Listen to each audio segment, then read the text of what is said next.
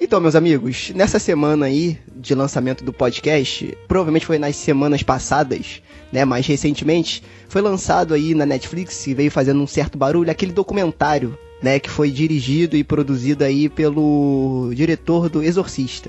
E aí eu já vi várias críticas, né, de críticos e de pessoas normais, digamos assim, falando que o filme é uma merda. O filme é uma merda, o documentário é uma merda, que não sei o que lá, que não sei o que lá. É, eu não sei se vocês viram, tá?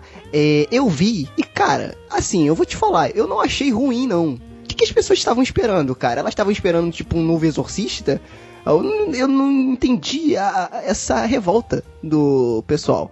Eu achei interessante isso.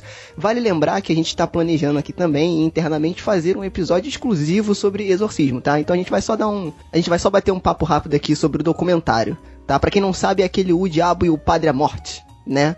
Que foi lançado na Netflix aí, dirigido pelo William Friedkin, Friedkin, William Friedkin, que foi o diretor do Exorcista. Vocês viram o documentário? Eu assisti esse documentário. Eu assisti o documentário e assim, eu não costumo pesquisar nada sobre o filme antes de ser lançado, né?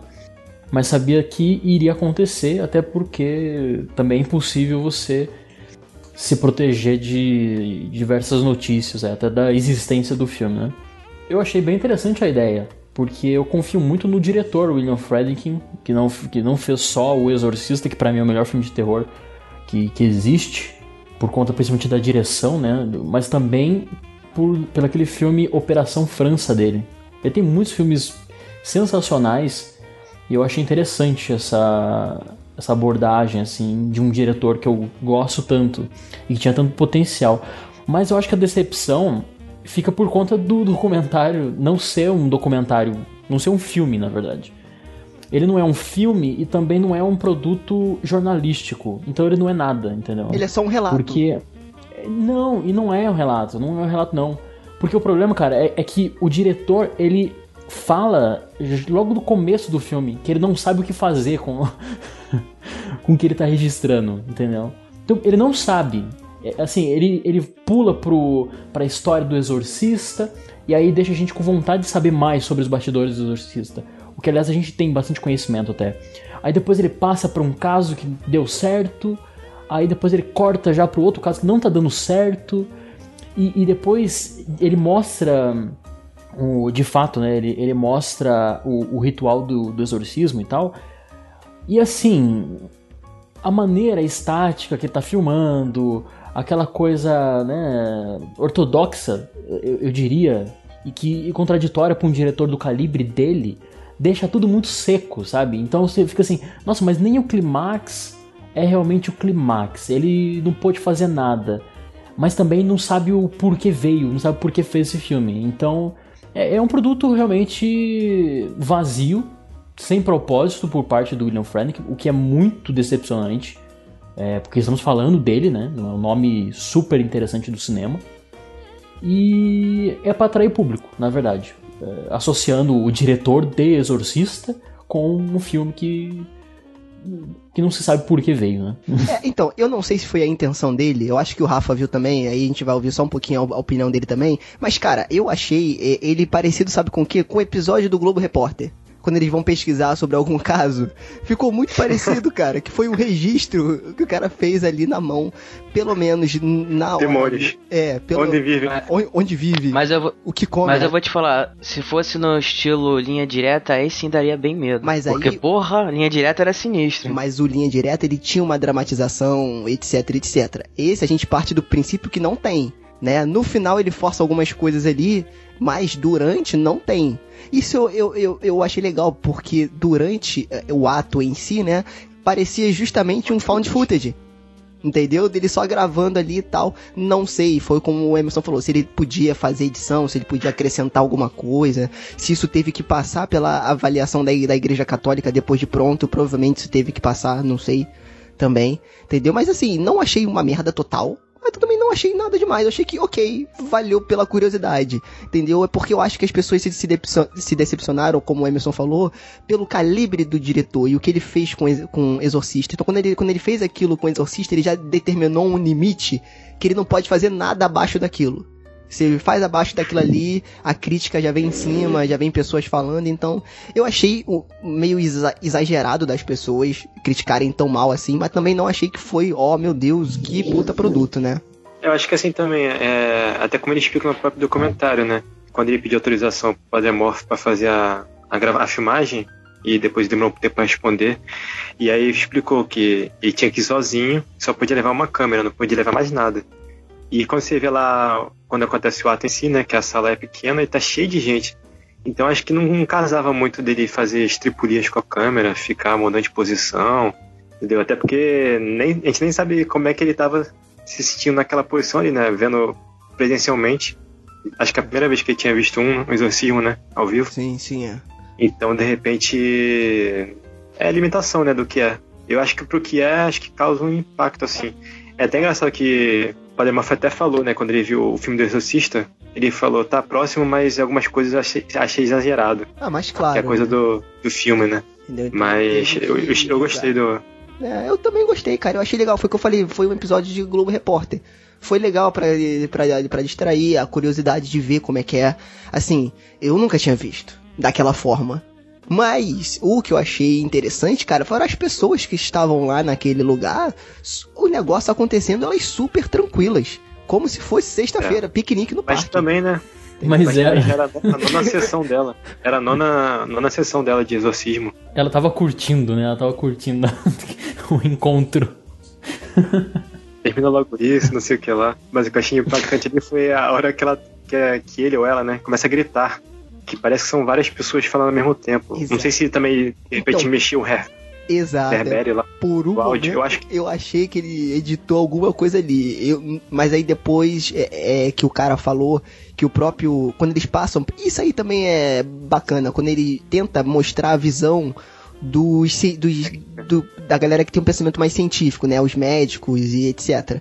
Que, assim, eu só achei que foi muita coisa em muito pouco tempo e muito jogado. É, exatamente. É a estrutura do documentário que eu tinha falado. Não tem uma estrutura coesa, entendeu? Como documentário é péssimo. Péssimo. Como documentário ele é bem fraco. É, é, pode ter certeza que o nosso episódio vai ficar bem mais informativo e interessante. Com certeza. Aí, ok, claro.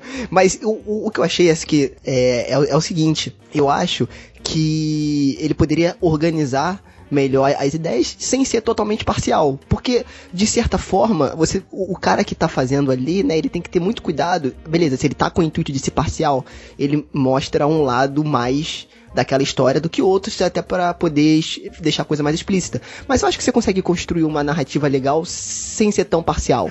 Né? É, é, é... Mas enfim, valeu, para mim valeu a experiência. Eu achei bacana.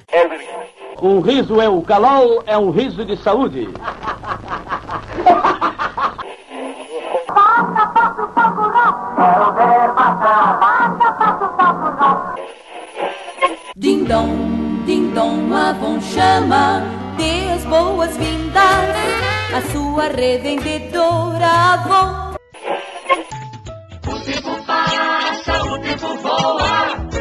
poupança da Melindos continua numa boa.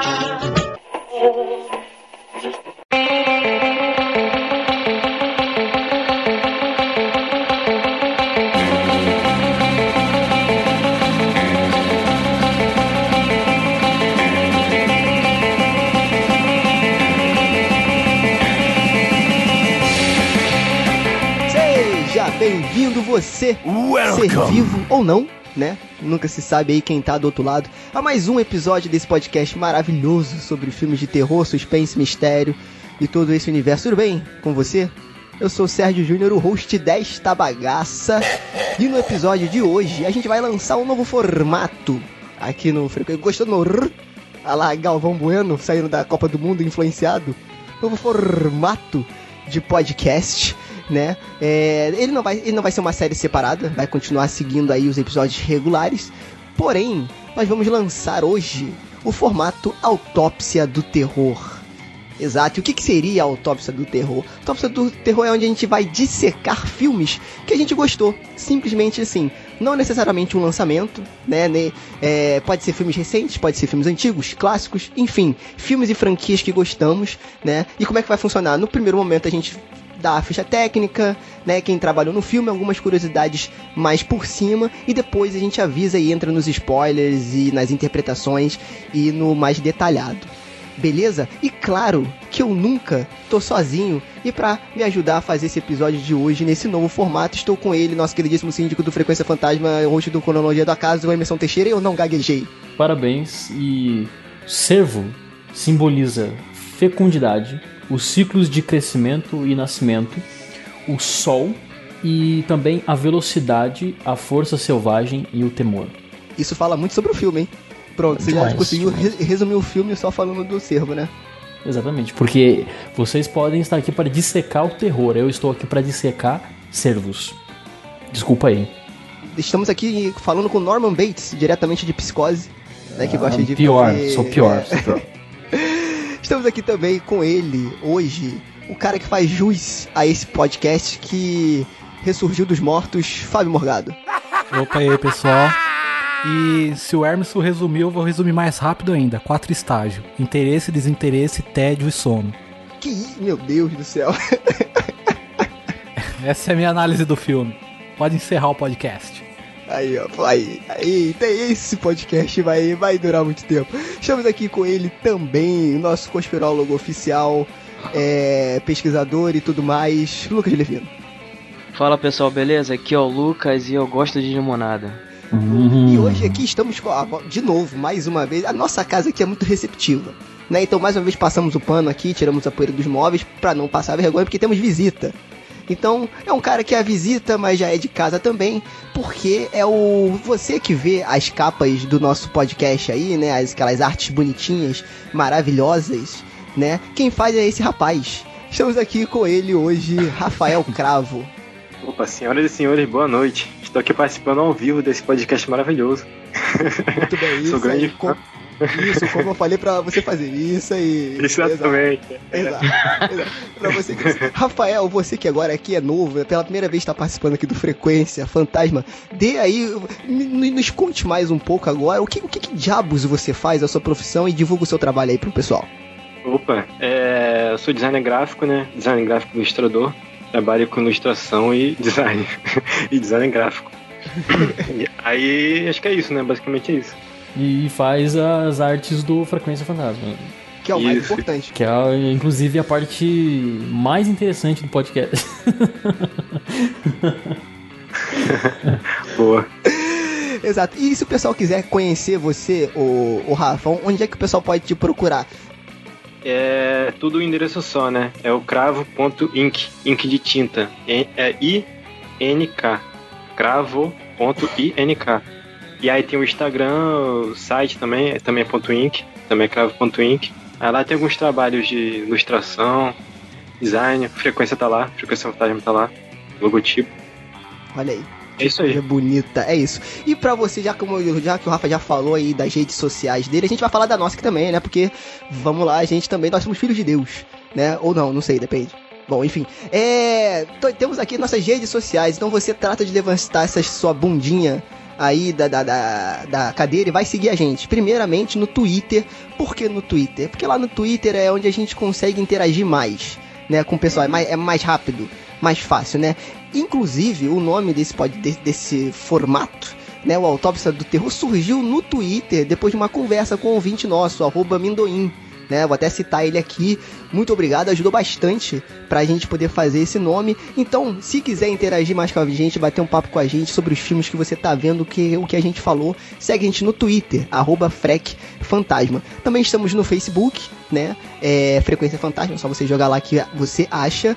E também aí a novidade que é o Instagram. Nós estamos no Instagram recentemente. E para você que quer saber das curiosidades desse podcast maravilhoso, bastidores e etc e tal, a gente já começou a fazer alguns posts lá no Instagram. Então segue a gente lá, só você procurar Frequência Fantasma. Inclusive, também teve um comentário do queridíssimo arroba Luiz Spall, né, que tava falando com a, com a gente aí, conversando sobre o episódio do Alice, e ele indicou pra gente uma série chamada Feliz. Se eu não me engano, f- tá sendo produzida ou então foi criada e feita pelo Graham Morrison, né? Então, Se eu falei alguma besteira, me desculpa aí, Luiz. Mas qualquer coisa, xinga a gente lá no Instagram, no post desse episódio, beleza? Então é isso, chega de papo, eu já falei demais e vamos para o cast.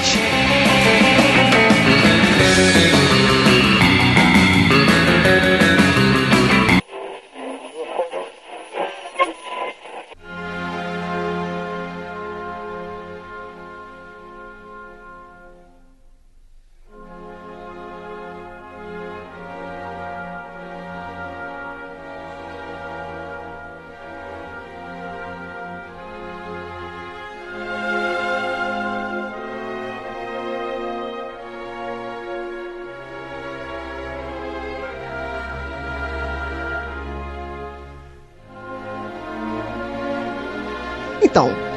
vai falar aí sobre o filme O Sacrifício do Servo Sagrado, beleza? Cara, então, é, é engraçado que, assim, a gente teve aí o lançamento do Hereditário, né, recentemente, a Bruxa também fez bastante barulho, Corra, e, cara, eu fiquei meio cha hashtag chateado. Porque esse filme não fez tanto barulho quanto os outros, e eu achei tão bom quanto, cara. Eu, sério, adorei esse filme quando eu vi esse filme. Eu vi ele duas vezes, né? A primeira vez oficial e depois pra gente gravar. E, cara, eu adorei esse filme. Eu achei ele muito bom, assim. Pequenas coisas que me incomodaram só. E eu achei engraçado que como ele não conseguiu atingir tanta gente, pode ter sido marketing também, né? Não sei. Mas fica aí a minha indignação. Eu, eu, eu achava que ele poderia ter um alcance maior. E ele foi bem de crítica esse filme. Foi, foi, foi bem A difícil, crítica cara. dele foi, é. 4 de 5, na maioria. Eu não ouvi muito falar sobre esse filme na época que ele foi lançado. Eu soube pelo Facebook, alguém indicando assim, ah, esse filme é demais, não sei o que, tenso, muito bom, não sei o que. Mas na internet mesmo não vi falar nada na época. Não sei se por desatenção minha e nem televisão, porque eu também não vejo, né? Então, mas eu não, não vi nenhum burburinho de ninguém assim falando sobre esse filme. É, eu não, eu não acho um problema, não. No caso desse filme em específico. E a gente vai falar um pouquinho depois sobre o, o diretor e o contexto que ele, que ele lançou. No, ele se lançou no cinema, né? Porque, até porque eu né, trabalho há alguns anos já com cinema independente. E é interessante como o, o diretor aqui. O diretor, na verdade, ele conseguiu alcançar um patamar muito alto para um diretor grego que vem de uma nova geração, né? Um, talvez o, o, o maior representante do cinema grego contemporâneo. E é interessante como que ele conseguiu é, esse sucesso. Ele está sendo bem assim visto em Cannes, né? Sempre no- com os lançamentos tal, no- nesse grande festival. E não só, o, o filme anterior dele, o The Lobster, ele foi indicado ao roteiro original. Isso é muito difícil de acontecer, até por conta da, da própria do próprio formato desses filmes aí, da chamada nova onda do cinema grego, que também, assim como a, a novela Vague, a- e diversas, diversos movimentos cinematográficos surgiram, né, seja na Tchecoslováquia, na, na- no Japão, enfim. Esse, a nova onda do cinema grego, é muito pautado na, no na estranheza, sabe? Na, na, na desconfortabilidade. É, assim como do, o, o, tcheco, né? É, é o surrealismo. O japonês e o francês, que é a novela vague, são o social, o jovem em meio ao caos, a boemia e tal das ruas, né? É, e, e cada um tem um formato e um perfil. E o, o- o interessante é que o movimento grego tem esse formato aí da, da estranheza mesmo é, em relação à própria estrutura narrativa. São filmes muito extremos, sabe? Então é, é interessante. Eles estão até, né, o Emerson, entrando categoria. Tá, tá com um sub, subgênero novo, né? Que é pós-terror, né? É, mas cara, eu sou completamente contra essas categorias que são criadas, na verdade, para se vender um notícia e vender o próprio filme através de plataformas como, por exemplo, Netflix, né? Porque não existe isso de pós-terror, entendeu? Ah, eu acho que é tudo uma, uma- é uma questão de adaptação ao longo do tempo, né?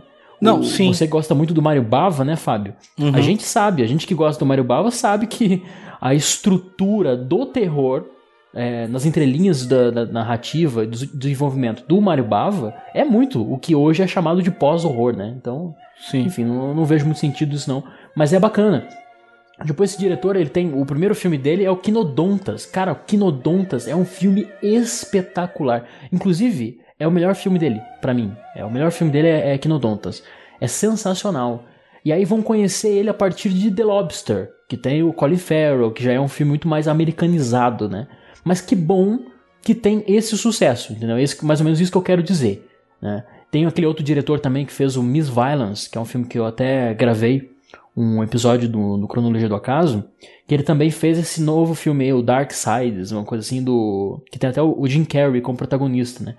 Então, assim, é interessante como esses nomes gregos estão surgindo aí, estão espalhando o nome do, da estranheza e do surrealismo, por que não, nos Estados Unidos. Então eu fico muito feliz. Isso é muito difícil de acontecer. É, cara, eu vejo essa questão do pós-terror, né, essa nomenclatura criada, né, atualmente, como uma espécie, cara, de reflexo do, do próprio preconceito que existe no, no cinema em geral. É como se eles tentassem colocar esse gênero de- do terror com uma pegada mais, digamos, artística, né, para que eles pudessem se sentir mais tranquilos na hora de avaliar esse filme, esses tipos de filme de gênero positivamente. É uma maneira deles se isentarem, né? Se blindarem, né? Se blindarem exatamente de poder é, elogiar um filme de terror, né? Ou um filme de gênero, que isso também acontece, pode acontecer em outros estilos, né? E aí é, é, é, é aquela coisa, né, cara, que a gente comentou antes, né? Do porquê o Oscar evita tanto esses tipos de filmes. E realmente é meio complicado a gente levar por isso, mas é o que, é muito bem o que o Emerson falou. Cara, isso tá intrinsecamente ligado à própria história do cinema e do cinema de terror, entendeu? Não é uma coisa assim extremamente nova o que se faz hoje em dia, porque se você pegar bem no cerne do, do estilo, você vê que faz parte sim o drama, cara. Até porque o, o drama ele desencadeia é, complexos é, de pânico e terror em qualquer situação, entendeu? É uma coisa inerente até pra vida cotidiana. Então eu não acho que classificar dessa maneira só pra se isentar da culpa de criticar positivamente um filme de terror seja a melhor maneira, né, de, de avaliar esse estilo. É, cara, eu que eu fico um pouco chateado, hashtag chateado de novo, é que como se os outros filmes, né, por exemplo, os filmes de B, filme trash, não tivesse a sua arte ali, né, o seu jeito de fazer é, e toda essa pegada assim, né, mas, enfim, ter que criar esses artifícios pra você poder popularizar e, e, e poder falar de um filme, né, é meio, é meio bizarro, né. Sim, mas é, é, uma, é um reflexo da sociedade como um todo, né? Do mundo como um todo. É a falta de vontade mesmo de você não se ater ao seu lugar comum. É você buscar algo além, o pensamento fora da caixa, enfim. Isso é em qualquer arte, é literatura também, sabe? É muito bacana que os jovens estejam lendo é, jovens adultos, né? Esses livros aí famosos. Mas que interessante seria se depois disso começar a ler uma coisa que desenvolva um pouco diferente, né, o intelecto. E a gente sabe que muitas vezes isso não acontece. E é a mesma coisa, qualquer forma de arte, existe a arte da massa e existe a arte que se desprende, né? E aí vem a procura. Por isso que é importante a, a internet para isso, né? Seja a crítica e principalmente o podcast, para aproximar é, esses filmes do público. Seja através da. Tipo, mostrar, olha, gente, existe esse filme aqui. Como também é, tentar dialogar, né? Não explicar, assim, não vamos dar resposta. Eu odeio isso. É, explicando o filme tal, odeio. Mas, mas é dialogar, vamos dialogar aqui, né? Falando sobre o sacrifício do servo sagrado, com certeza a gente vai conseguir atingir. Inclusive, talvez seja o Frequência Fantasma mais parecido com Cronologia do Acaso aqui. Porque é bem um típico filme que a gente abordaria lá no, no Cronologia do Acaso. Muito. Esse filme da brecha é pra várias coisas, para analisar em várias, em várias vertentes, em vários braços, né? O diretor é o Orgus Latimus. Ele começa então sua carreira com o longa Dente Canino, ou Quinodontas, que aborda muito a questão da família, é um filme bem interessante, e que ele vai pegar um outro mito. É, hoje a gente vai ter bastante do Lucas, né? Falando sobre o, o, o mito e tal, em específico, metáforas, etc. E nesse Quinodontas, só para dar uma base dele, ele também vai abordar um mito, que é a caverna de Platão. E isso é bem interessante, a forma como ele trabalha em cima realmente de alguns pontos assim de mito e como que isso vai ser desenvolvido na sociedade, né, como um todo, para criar essas, esses pensamentos é, massificados, né? E uh, na, uh, no elenco nós temos a Alicia Silverstone, que faz a mãe do Martin, que é um garoto. O Martin é feito pelo Barry, Barry Calligan. Como principal nome aí nós temos o Colin Farrell, que já fez uma parceria com o diretor lá em The Lobster, um ator fantástico, uh, que inclusive ele, ele é super galã. Ele, ele, tem uma coisa nele que tem muita gente que não gosta, né, dele, acha que ele não... Cara, eu adoro o Colin Farrell. Quando, é porque quando ele cai num bom filme, cara, ele manda muito bem, ele é, faz um, sim, um sim. ótimo trabalho. É que ele tem esse estigma de, do galã, né? Mas isso é algo até que eu ia abordar, porque o, o, Colin Farrell, ele é o típico galã, mas depois que ele começou a trabalhar com órgãos, ele, ele se desconstruiu fisicamente, sabe? para se adaptar na, na estrutura mesmo de até pensamento do diretor. Isso é bem interessante. E também tem a Nicole Kidman, fazendo ali a, a é casada, né, com o personagem do Steven, feito pelo Colin Farrell. É, e aí tem também o, os dois é, filhos desse casal, que é a Kim Murphy, que é interpretado pela Heffy Cassidy, e o Bob, que é interpretado pelo novato Sonny Suluki. É, inclusive, é, a atuação mirim aqui no filme tá sensacional, né? Uh... Muito bem, garoto. Então, o filme narra a história do Steve, que é um médico cirurgião cardiologista, né? E durante uma operação ele acaba perdendo um paciente. E depois de um tempo ele passa a se encontrar com o Martin, que é o filho do paciente que ele morreu na cirurgia e no intuito né, de ajudá-lo a lidar com o luto né, do pai. Porém, essa relação acaba se tornando algo extremamente perigoso e o Martin é, terá que tomar uma medida aí bem extrema, né, no fim das contas. É. E o mais engraçado que você falou agora, e eu não tinha me, me, me tocado nisso, que mais uma vez, assim como no Hereditário, a gente está trabalhando com luto, né, cara? Mais uma vez, com como lidar com o luto, né? A perda é muito difícil, né, cara? Não só de pessoas queridas, mas a perda de qualquer coisa. É, é. muito difícil, né? E Sim. o pessoal usa geralmente o luto para poder. É o extremo, né? Não, e não só isso, cara. Esse filme ele tem muita ligação. Assim, por conta das datas da produção do filme, a gente supõe que eles não tiveram nenhum, nenhuma maneira de, de um conseguir né, identificar no outro coisas assim, ou então acabar se tornando uma espécie de referência. Mas assim, é aquela coisa que dizem que a ideia tá no ar e aí que as pessoas acabam pegando, né?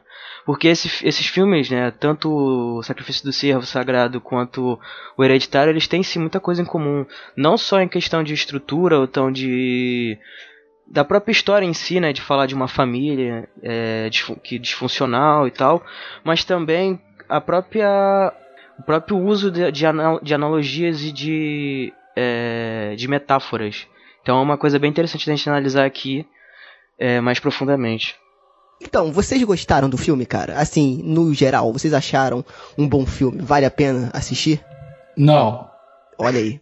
Já começa Quer que justifica?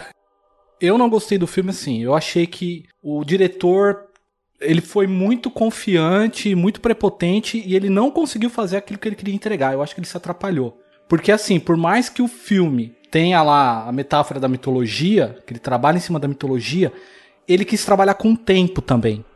Com a ideia de tempo. Não sei se ele quis buscar a ideia de Cronos, que é outra mitologia grega, mas ele quis trabalhar com o tempo. E ele não soube fazer as duas coisas se casar. Ele acabou ficando chato, sabe? Desinteressante. E final muito previsível, tá ligado? Então, assim, eu acho que o diretor ele, ele não soube trabalhar a ideia que ele tinha, cara. De que forma você está falando do, da questão do tempo, cara? Não, não entendi muito bem. Se você pegar logo no começo do filme, logo na primeira cena que ele tá andando no corredor, ele tá com, a, com o anestesista, hum. que é o hum. amigo dele. Eles estão falando do relógio. Todas as falas do, do Colin Farrell, se você observar, ela não tem vírgula. Ela não tem pausa dá a impressão de ser robotizada, mas não é. Ele, ele tá acelerando o tempo. Ele tá falando corrido. para todo mundo, menos pra Nicole Kidman.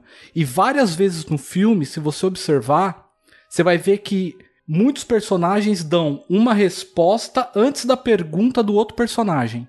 Eu vi isso a Nicole Kidman fazer com a filha, eu vi ele fazendo com a Nicole Kidman, entre eles. Então, isso foi intencional. O cara fala um negócio e aí o outro personagem faz a pergunta. Ele já tá respondendo uma pergunta que vai ser feita depois.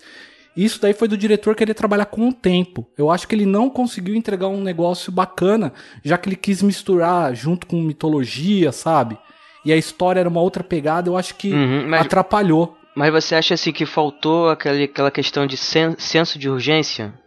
Do tipo, tá acontecendo alguma coisa e eu preciso resolver isso logo porque o tempo tá acabando. E isso Não. gerar atenção no filme? Você, acha não, que é a isso? intenção, não, não, não, não, não acho que é isso. Eu, eu acho que a ideia que ele quis trabalhar é, é que cada um tem seu tempo no filme. Cada personagem tem o seu próprio tempo, você entendeu? Uhum. Por isso que os- o filme tem cenas longas, o plano de enquadramento ele é devagar, ele vem enquadrando pra te dar aquela sensação de, de, às vezes, de ambiente aberto, solitário, né? Por isso que eu falo que ele puxa da mitologia do Cronos, essa ideia de tempo, solidão. Mas como ele focou nisso durante um período e tem a outra história acontecendo, o filme ele ficou amarrado e longo demais. Se você for pegar a história do Servo Sagrado, o plot do filme inteiro, você conta em meia hora. Você vai contar esse filme em meia hora, cara. Então eu acho que ele não soube trabalhar a ideia de tempo. Ele te joga muito na cara.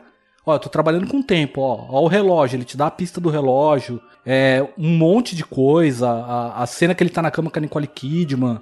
Questão do celular. Mas ele trabalhou, eu acho que, eu acho que ele não soube amarrar isso com a trama do filme, entendeu? Mas, mas, eh, sabe o que, que é, Fábio? Eu, eu não consigo entender, assim, só uma dúvida mesmo, Hum. né? Pra gente formatar a ideia aqui. Porque o que você tá dizendo é justamente o ponto que eu acho mais interessante do filme. Porque, assim, a trama do filme. Eu, aí que eu acho. é, é, talvez seja questão de experiência mesmo, então é interessante a forma que a gente assiste, né? A, a maneira que nós estamos predispostos a, a assistir o filme. Isso, claro, muda e não há certo ou errado nesse tipo de coisa. Porque eu acho que não existe isso que você disse, a brincadeira com o tempo, etc. E a gente vai desenvolver mais aqui, com a trama do filme. Eu acho que a trama do filme é isso. E aí, a- a- todo o mito e tal, que a gente também vai desenvolver aqui, é uma forma de auxiliar esse tempo que você brilhantemente disse e que eu ah, estendo até mais. É espaço, ciclo, seja na, numa, numa, num olhar social como o olhar da família, que é o, o principal aqui. Então, assim, talvez o seu problema esteja nessa percepção, tá? Não tô, não tô aqui trazendo fatos, né? Eu tô só supondo aqui pra gente continuar. Porque talvez seja essa sua percepção de que há uma separação. Entendeu? Tipo, é, talvez a ideia do diretor era unir é, esses dois pontos que você colocou aqui e que você, por algum motivo e tal, e a gente vai comentar aqui, você separou. Tá- Será que não é uma coisa assim? Será que não tem alguma coisa a ver? Sabe?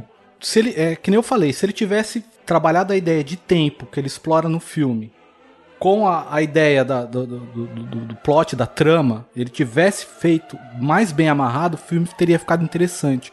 Mas quando, como ele, ele me joga na cara o tempo, é, demora muito no filme pra você entender o que, que tá acontecendo ali. Pra você sacar a ideia da história. Eu comprei a ideia do quê? De tempo. Com cinco minutos de filme eu falei, esse cara vai falar sobre tempo, entendeu? Que cada um tem seu tempo, questão de espaço, que nem você falou. Eu fiquei nessa. E aí o cara abandona isso, ele joga pra segundo, ele joga em primeiro plano, e aí quando entra o- o- a, história do filme mesmo, que você começa a entender o que tá acontecendo, aquilo ele começa a abandonar e dá mais ênfase na outra história.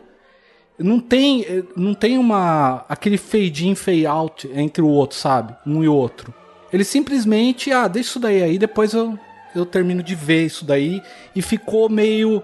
Aí o filme pra mim ficou desinteressante. Porque aí eu falei, pô, eu quero mais você trabalhar a ideia de tempo. O que, que você vai me entregar? Você tá falando pra mim de tempo, o que, que você vai me entregar sobre tempo? E aí, ah, não, tem isso agora. Aí eu fiquei, pô, mas isso não é tão interessante assim, pra mim.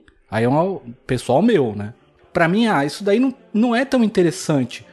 Aquilo que você falou tava legal, traz aquilo pro filme. E ele não trouxe, cara.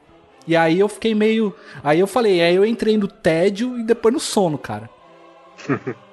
Cara, é legal porque é um outro ponto de vista. Porque, na verdade, quando eu comecei a ver o filme, eu, eu, concordo com você e discordo ao mesmo tempo. Eu concordo que ele demore um pouco no início, e isso eu gostei, porque eu acho que ele, esse tempo é, é pro, pra, pro desenvolvimento dos personagens, para você entender, como você falou, o espaço de cada um dentro da trama. Beleza, eu, eu gostei disso. E outra, eu não tive essa sua percepção do tempo. Eu tive uma outra percepção que eu fiquei com medo dele seguir e virar um dramalhão.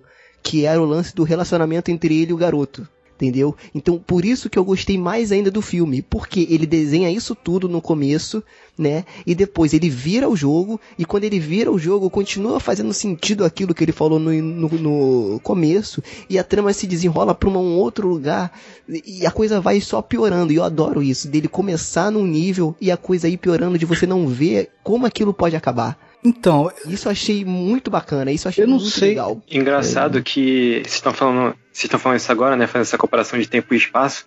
Eu não tinha reparado e assim, para mim isso não incomoda não, é acho que ficou até mais redonda a questão da história. Eu entendo que o Fábio falou que trouxe um rebuscamento para a mensagem, né, que talvez tenha carregado demais, tenha prejudicado em alguns pontos o entendimento, mas realmente o filme está trabalhando a todo momento com tempo e espaço. Ele tem até uma narrativa meio lenta, e aí trabalha com cenários muito, muito grandes, né? O pé direito muito alto, o teto lá em cima. E isso dá uma noção de espaço muito grande. E aí isso também, vendo agora aqui com vocês, isso vai se refletir no, no relacionamento da família, no distanciamento que um, um personagem tem do outro. Apesar de estar na mesma casa, mesma família, você vê que eles são totalmente secos na hora de tratar um com o outro, na, nas, nas conversas, nos diálogos, é. e totalmente distanciados eles não estão muito realmente preocupados um com o outro. Aí isso se traduz realmente quando a naquela noite lá a, Nicole Kidman, né, na, na, personagem que agora eu esqueci o nome, que eles vão ter a, a relação ali, que eles vão transar e tal. E aí ela se finge. E já tô dando spoiler. a forma do, é. do relacionamento ali é totalmente frio, né? A forma como eles vão. Sim, sim. se deitam ali. E até nisso há esse distanciamento. E aí fica mais incômodo ainda quando o menino, já tô dando outro spoiler, mas quando o menino começa a se aproximar mais do, do personagem do, do, do Colin Farrell, é, fica mais incômodo ainda essa, essa, essa aproximação que ele faz por conta da, de toda essa questão do tempo e do espaço que está sendo abordado no começo do filme. Mas assim, eu acho que assim, o, o problema que, foi, que você viu, Fábio, para mim, e aí é completamente uma visão sua, entendeu? Porque o interessante é que no meu modo de pensar e de ver cinema, essa foi justamente a intenção do diretor. É aqui me explico. Desde o começo do filme, ele, tem, ele cria essa, esses signos mesmo, dentro da narrativa, mas a direção também nos diz muito. Por exemplo, a começar com a arquitetura. A arquitetura do o ambiente em si, ele passa uma coisa muito limpa, muito grande, né? enorme, é uma coisa é, clássica, uma coisa sisuda. E os personagens, eles geralmente eles vão sendo espremidos lá no, no, nos quadros inferiores ali da, da fotografia. Isso mostra o quê? Uma opressão.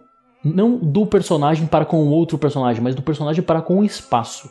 É bem interessante. Ou seja, ele, eles estão separados enquanto família, mas juntos no quesito espremidos nesse espaço. Mas não só. Por exemplo, o, o, o filme, o diretor, ele, ele opta por algumas grandes angulares.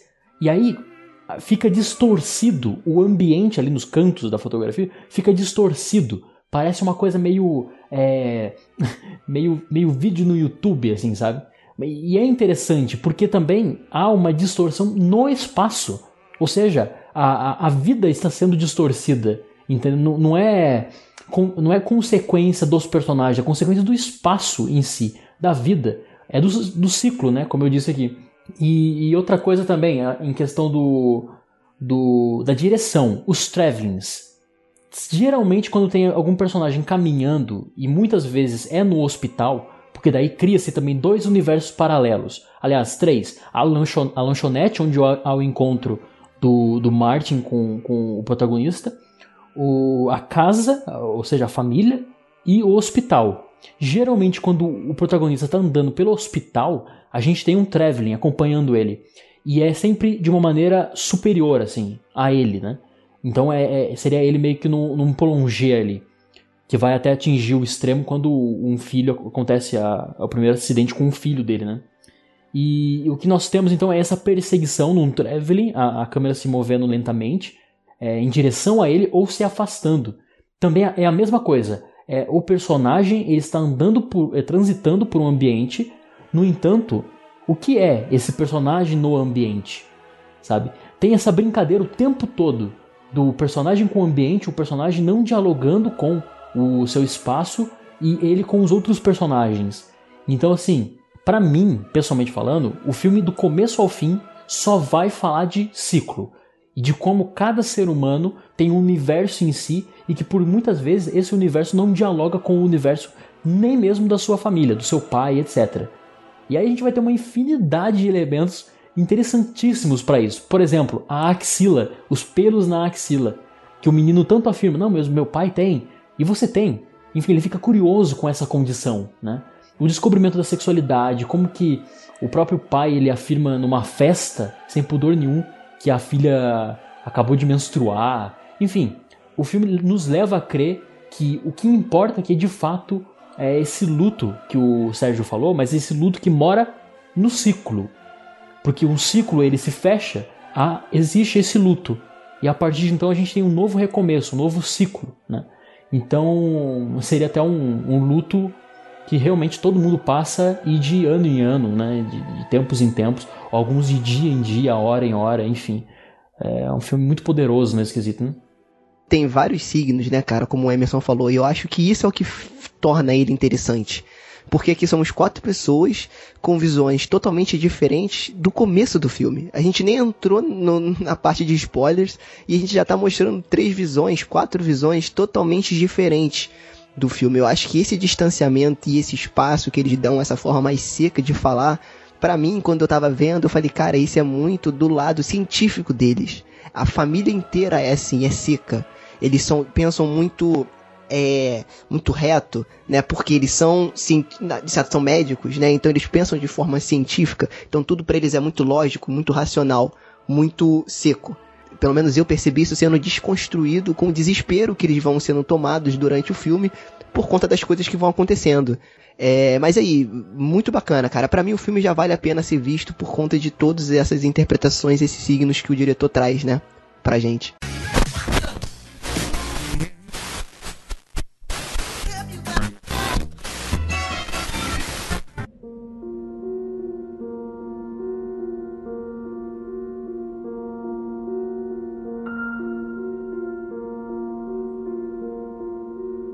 E agora vamos para momentos de spoilers. Então, se você não viu o filme, assista o filme, tá? E depois continua esse podcast e vem conversar com a gente. Então, vamos para os spoilers.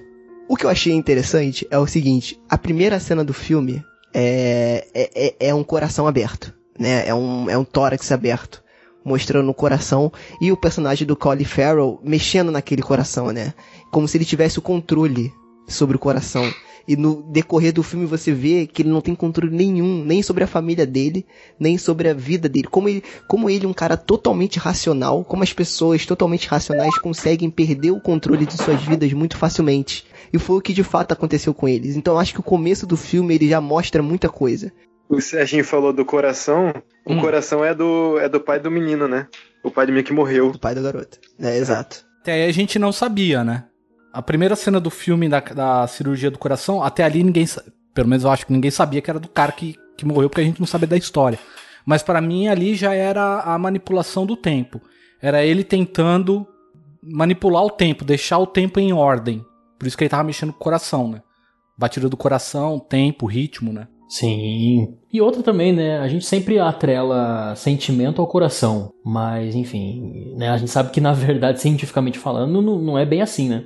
E aí a gente vê visualmente começar o filme mostrando um órgão é, que, que tá palpitando ali, mas é, né, é visualmente grosseiro de se mostrar, né? E tem esse propósito de desmistificar. Peraí, que sentimento é esse que pulsa aqui e que o médico tem domínio nas mãos, que ele pode ir e vir, sabe? Ele, ele é um deus desse corpo aqui.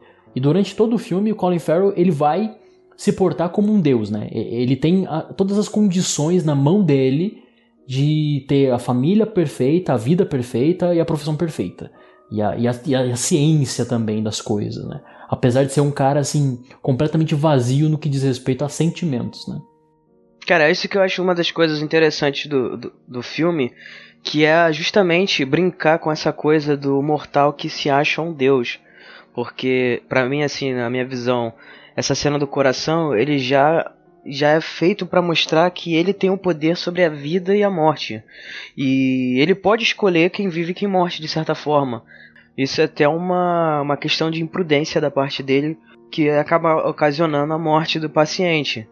E você vê que logo depois, né, que o paciente morre, que ele sai da sala de cirurgia, ele já entra em um diálogo, que é aquele diálogo logo no começo do filme que vocês estavam falando há, pouco tempo, que é um diálogo fútil sobre o relógio. É como se, cara, não acontecesse nada ali, entendeu? Ah, mais um paciente que morreu, né?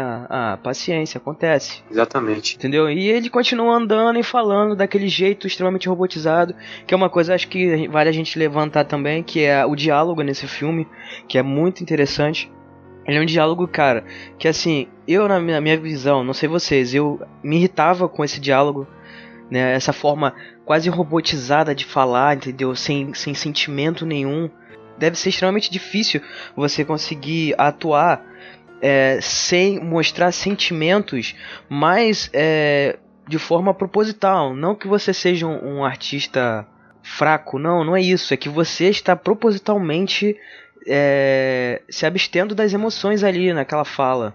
E aquilo ali é extremamente irritante, você fica desconfortável o filme todo. A maneira como eles falam, tipo, cara, vocês parece que não são pessoas normais, ou parece que nem são pessoas, do jeito que vocês falam, do jeito que vocês agem. Então é, é, é proposital e isso dialoga com tudo que, que, que é apresentado no filme. Como o Emerson falou, o Rafael também falou, de ser um espaço grande, da, da lente distorcer, você criar ali quase como uma perspectiva única de cada personagem e deles estarem presos e fixados nos seus. Cada um tem uma, uma habilidade, né, Lucas? Cada um tem uma habilidade. O, o pai é apresentado como um cardiologista, a, a, a mulher dele, no caso, é oftalmologista, e aí também cria-se uma separação a garota, entre eles a garota canta. na medicina. Ela canta e, e, o menininho gosta do cabelo, né? Tipo, não, não, não, não só isso, não. O menininho ele tava tendo aulas de piano. E que é uma coisa que acaba não acontecendo. Então você vê que todos eles têm ali uma certa. É, você vê que todos eles têm um, um, certo valor, alguma habilidade, alguma coisa que faça os destacar. Não, um interesse, né? É como se fosse a, família perfeita americana. Não, é não, isso, sim, mas entendeu? o que acontece? Eles têm tudo para ser para ser perfeito. Eles são bonitos, eles moram bem, é, eles têm a profissão perfeita entre aspas, eles têm sabem fazer coisas incríveis, né? Mas aí quando você conhece aquela família, entra na vida daquela família, você vê a bagunça que é. Mas não é bagunçado não, cara. Não é bagunçado. O filme ele não vai falar sobre uma família disfuncional. Ele vai falar sobre uma família que, como qualquer outra, é, é, tem incomunicabilidade. Exatamente. É uma, é uma, família que se fecha em si, entendeu? Por exemplo, eu, eu brinquei, né, o caso do molequinho. Porque eu, eu acho que o filme quer mostrar realmente que o, o ponto crucial, o interesse do menino é o cabelo. Só que não, não o cabelo de uma forma literal, né? Mas também no sentido é, simbólico, com diversos contos e, enfim, de, de, virilidade, de força, etc., né? Que a gente conhece na história. Sansão é um deles. Mas, mas também a questão do, da aparência. Ele está muito atrelado à questão do visual, sabe? Da virilidade, da masculinidade. Eu vejo muito o, o garotinho nesse quesito. Do, do homem, sim, né? Sim. Ele é o pai, que ora transita entre querer ser oftalmologista, ora transita em querer ser cardiologista. Então, é, ele é, para mim, a representação de um ser humano que ainda não está evoluído. Portanto, ele, ele realmente se fecha em si, entendeu? Tanto que aí tu vai ter a ligação clara com o servo, né? Não, e essa cena que o garoto ele fala assim: Não, pai, eu menti pra mamãe, eu não quero ser oftalmologista, eu quero ser cardiologista que nem você, porque eu acho que isso é mais desafiador. Então, esse diálogo, é- esse diálogo é bem interessante porque o que acontece? O, você vê que todos esses personagens eles são é, egoístas. Cada um deles só consegue ver o seu próprio lado. O Martin não admite que ele, te, ele cometeu um erro médico. A mãe também não quer abrir mão do, da visão dela e tenta é, de alguma forma impor ali o que ela acha. A, a, garota também só tem a visão dela. Só que o menininho, o filho mais novo, o Bob, ele é o único que em determinado momento do filme abre mão de alguma coisa, faz um sacrifício, que é o cabelo, que era aquilo que ele, que ele mais gostava. Entendeu? Ele é o único que corta o cabelo porque sente alguma coisa ali. Pode ser um. um Ainda medo, aqui pra sobreviver, né? Não, sim, com certeza, Ainda mas ele é o único.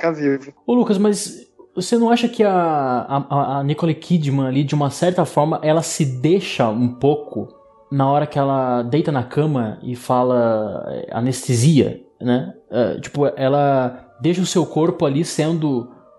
Você, você não acha, Lucas? Não tem essa percepção?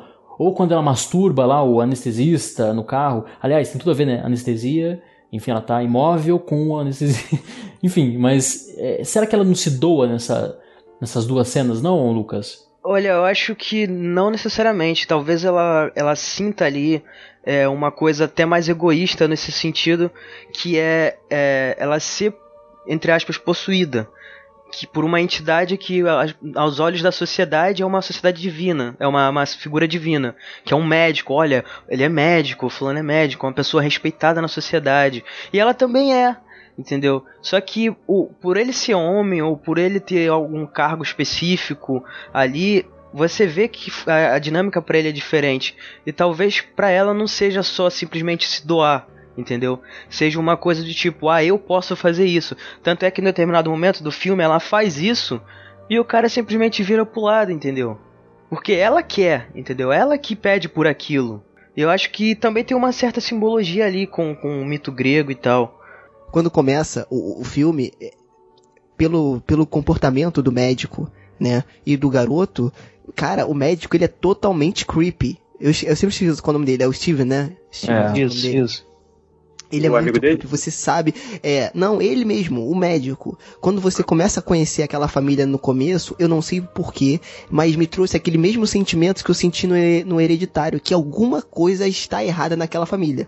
E você vai ver depois, como a Emerson falou, que na verdade não é o que tá errado, né? Não tem errado ali, errado entre aspas, né? Mas no, mas, mas no começo você vê ele como se fosse uma pessoa creepy, assim, assustadora, sabe? Ele é meio, é, é meio, meio fechado, não sei o jeito que ele anda, que ele olha, que ele fala, é, é esquisito né? E você fica com essa parada, fica, caraca, que diabo é isso? Aquela tensão de não saber o que ele vai fazer com aquele garoto. Então, o jeito que o médico fala, anda, que ele se envolve com aquele garoto e do jeito que ela se entrega para ele, aquilo ali tudo te dá uma sensação de que tem alguma coisa errada ali. Mas aí no final você vai ver o, o que de fato é errado, né? Uma ausência de sentimento, na verdade, existe muito ali, né? O, mas eu acho que, cara, realmente eu não consigo ver estranheza, porque é uma coisa até muito comum, sabe? Tanto a incomunicabilidade como a forma que ele enxerga o corpo. Porque vai falar muito sobre o corpo, né? O físico, assim. Quando o menino fala da, na mesa que não vai cortar o cabelo e tal. Ali é o primeiro indício que nós temos que a irmã sente algum tipo de ciúme dele, né? Porque ela fala, ah, e o meu cabelo não é bonito? Aí a mãe responde, todos os nossos cabelos são bonitos. Olha aí, de novo falando sobre a estética que relaciona com força, né? Com autoconfiança, etc. E a questão do corpo também porque o médico ele vê o corpo como uma assim um, não recipi recipiente de alma, vamos colocar assim, né? como um, realmente um, um, algo que simplesmente é, uma coisa que projeta, uma projeção, uma irrealidade até, sabe?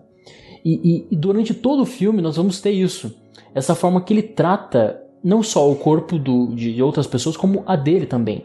Não à toa que ah, sempre vão elogiar a mão dele, né? A mão dele é, é ótima, é linda, é, enfim. E o cirurgião utiliza as mãos. Deus, se a gente fosse pensar na criação, a gente sempre vincula com as mãos, né? Porque a mão opera, é, a mão aproxima o homem do movimento, né? Da, da produção, enfim. Então é muito interessante essa relação que se cria com o corpo. Eu acho que é muito interessante, até porque é, quando, a relação dele com o Martin. Primeiro que quando eu assisti esse filme pela primeira vez, a, eu, eu não sou muito de pesquisar sinopse, etc, ver trailer e tal. Pra mim, o que o filme ia falar é uma relação, um caso de amor mesmo com o Martin, eles iam ser amantes, né? Ou já eram, ou algo assim. Só que a culpa me parece interessante porque a partir daí desenvolve uma condição quase que de uma magia negra que também não é literal, porque vai falar exatamente sobre isso, sobre o corpo, sobre o limite do tempo, espaço e do ciclo. Porque é através da dor do luto do menino, ou seja, um ciclo que ele está passando, que ele provoca um, em uma frase que também se adequa a um tempo do protagonista, e, e ele ele fala assim: Eu vou tirar o movimento dos seus filhos. Porque, e é isso que acontece, né? Com, com a perda do, do movimento da, da perna ali do, do filho, o que é bem interessante, porque é, quando ele perde o, o movimento, ele tá na cama e estava indo para a escola. Eles colocam no carro, faz alguns exames e tal, mas a segunda vez que é dentro do hospital, ou seja, outro ambiente, que eu falei que são os três mais importantes aqui, né? Um deles é o hospital. O que acontece? a mãe e ele tá descendo no, no, na escada rolante. Nós temos ali a, a, a filmagem em plongé, né? ou seja, de cima para baixo. Eles são bem insignificantes ali naquele hospital. E o, vai aumentando a câmera e quando chega no ápice do plongé ali na, naquela estrutura ali do, da, do ambiente, é que ele perde de novo os movimentos da perna e aí é para valer. E o filho ele não volta a andar. Quem volta a andar, pelo menos por alguns momentos ali, é a filha por quê? Porque não tem essa questão do sagrado. A filha já tem um interesse é, sexual, ela está desenvolvendo a sua sensualidade, enfim. Inclusive, a maneira que ela tira roupa nesse filme é muito parecido com a maneira que a Nicole Kidman tira roupa. Tá falando começo de luto. E realmente parece que ali na questão da família, né, que a gente tá falando da família, parece que tem um buraco ali no meio, que todo personagem, todo integrante da família parece que perdeu alguma coisa.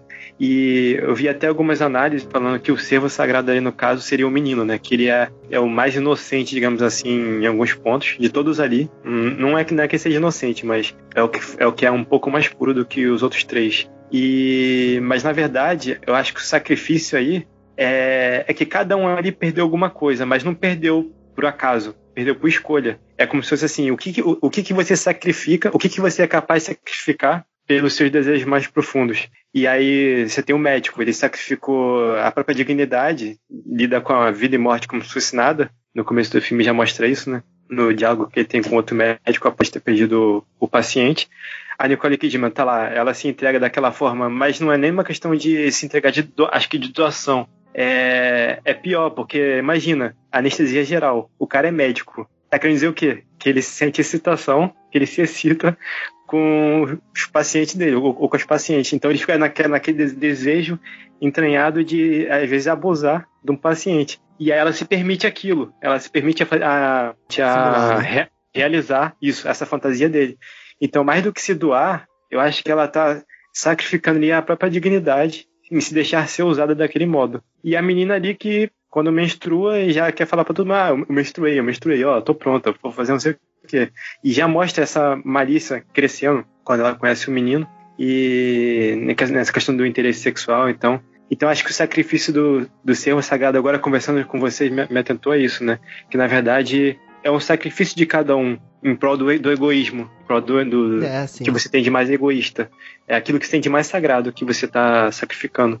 E o menino não, não tem muito isso, tão isso, né? Ah, é, até porque ele não tem segredos, né? Vocês perceberam que já entrando já nessa parte da metade, que a doença, é, a suposta doença, ela afeta mais o menino e menos a garota e não afeta a mãe, embora todos eles estariam ah, é, infectados ou sei lá o que pela essa doença, todos eles estariam amaldiçoados, entre aspas. E essa questão do cabelo, quando fala do cabelo dele, acho que não é nenhuma questão de explicar o que ele tem de mais belo ou o que ele vai doar depois, mas é a questão de mostrar realmente que ele é uma coisa, um personagem especial ali, a coisa do cabelo que embeleza, né? É mostrar que ele é especial de alguma forma. E, enfim, aí vai desenrolar naquilo tudo depois, né? Que ele vai cortar. Que aí ele tá sacrificando não por egoísmo, mas é, até, até um pouco, né? Que ele quer continuar vivo. Mas é um desespero inocente, de certa forma. Não é que nem a menininha, ó, se você morrer, eu posso ficar com a tua, sei lá, com a sua coleção de não sei o quê.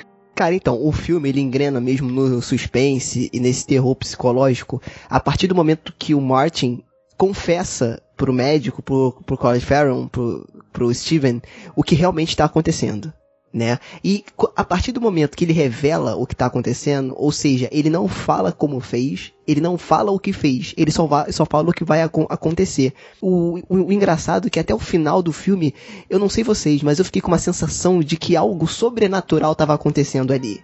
E é por isso que eu acho que esse filme ele abre, e a gente vai falar um pouco do mito de Efigênia também.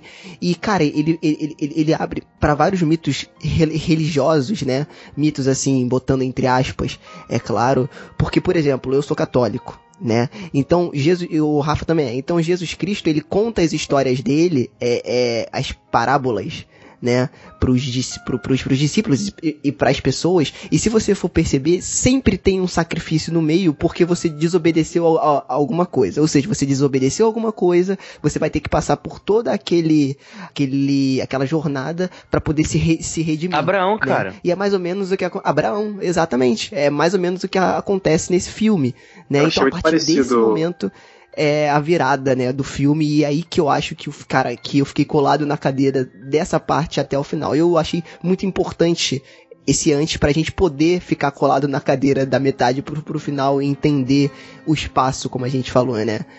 Mas, mas vocês sabem que o menino não morreu no final, né? Mo E não? eu não sei. Não, aí eu já Não. não sei.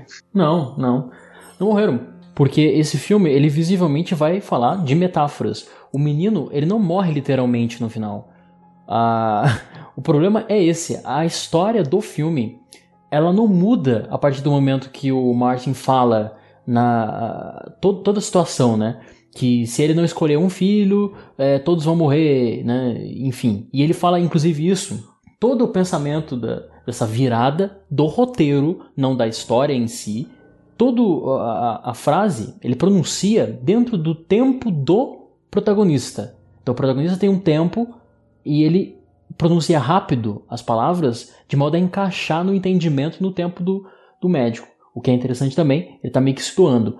Mas o, o filme inteiro não vai falar sobre essa, essa escolha. Vai falar sobre o personagem reagindo diante dessa situação.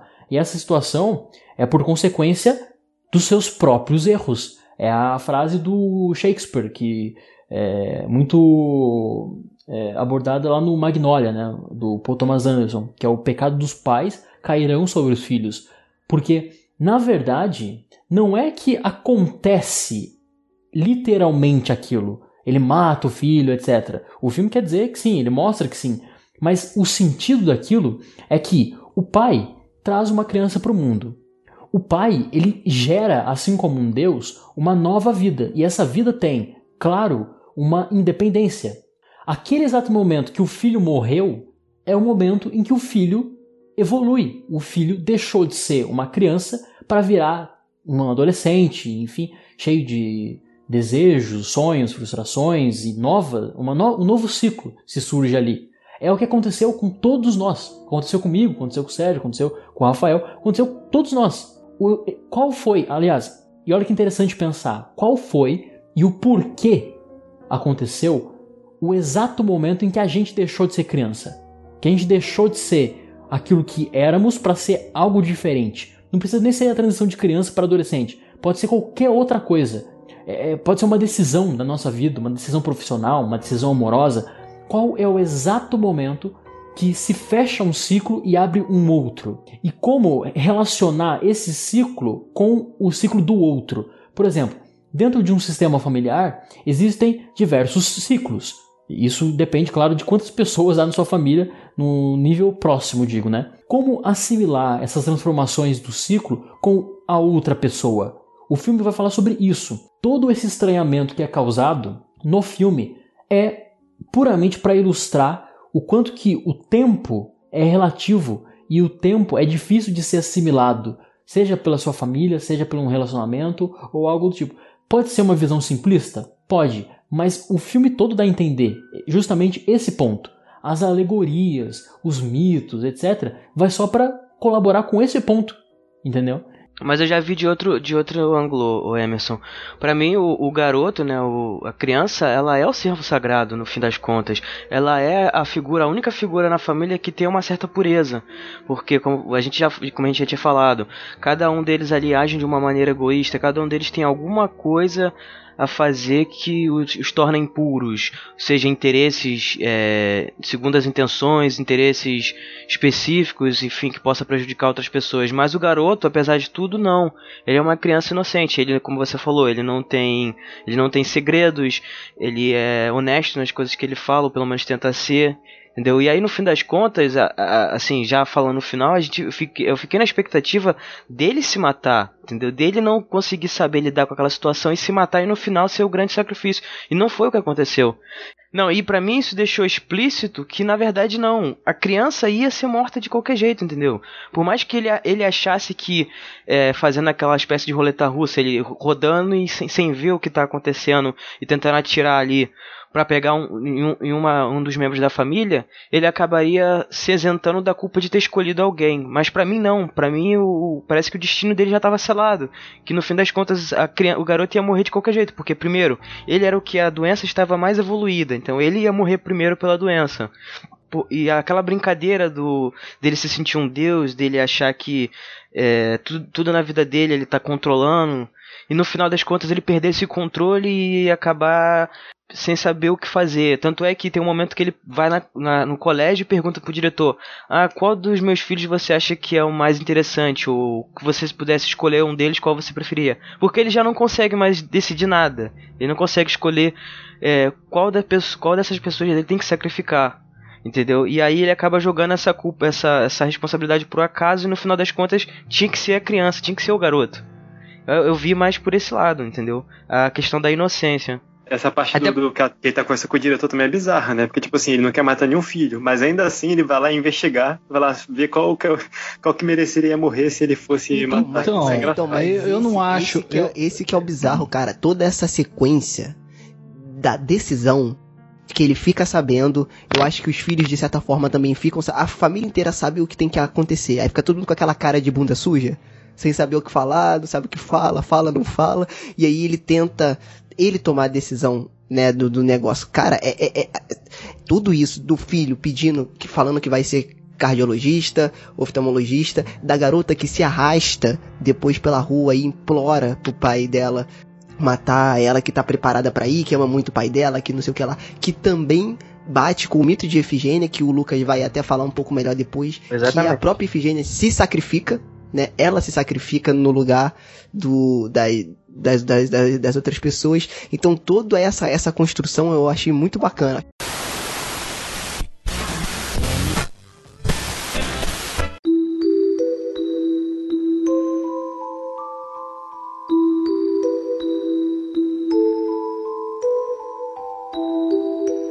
Aí eu acho interessante agora, Lucas, você falar um pouco sobre o mito de Efigênia, cara. Que tem tudo a ver com esse filme, né? Exatamente. O que acontece é o seguinte: esse mito, né, na verdade é uma peça do poeta grego Eurípides, que se chama Efigênia em Áulide, e conta a história de que, uh, após Agamenon, rei da Grécia, se vangloriar como grande caçador por ter caçado um cervo em uma floresta sagrada, ele acaba enfurecendo a deusa da caça Artemis, que o pune cessando todos os ventos, né? E o que impossibilitava a frota grega é, de navegar até Troia, né? Que isso faz parte também do, do da Ilíada, né? Que é o mito grego da guerra entre Grécia e Troia. E para que os ventos pudessem voltar, o rei teria que sacrificar sua filha Ifigênia, e embora no, relutante no começo, ele acaba aceitando ele, ele manda uma mensagem para sua esposa para que ela levasse sua filha para Aulid no lo local do sacrifício, com a desculpa né, de que ela se casaria com Aquiles, o famoso herói grego. Tanto é que ele participa da, da guerra de Troia e tal. E quando eles, elas chegam no porto, descobrem o, o destino da garota, né? E aí a esposa do Agamemnon até tenta suplicar para ele não fazer isso, para que a poupe a filha dele e tal mas os exércitos gregos começam a se rebelar no porto porque eles queriam né, invadir Troia, enfim, e precisavam dos ventos para poder lev é, levar os navios até lá. Porém, a Ifigênia ela acaba se oferecendo como sacrifício, porque ela ficou com medo de Aquiles, vendo que viu toda essa situação, é, e aceitou protegê-la, né, no caso, acabar sendo ferida é, durante o, uma batalha, né, tentando protegê-la. E no momento do sacrifício dela, a deusa Artemis acaba intervindo e colocando no lugar dela uma corça. E Ifigênia é levada por ela e se torna uma suma sacerdotisa.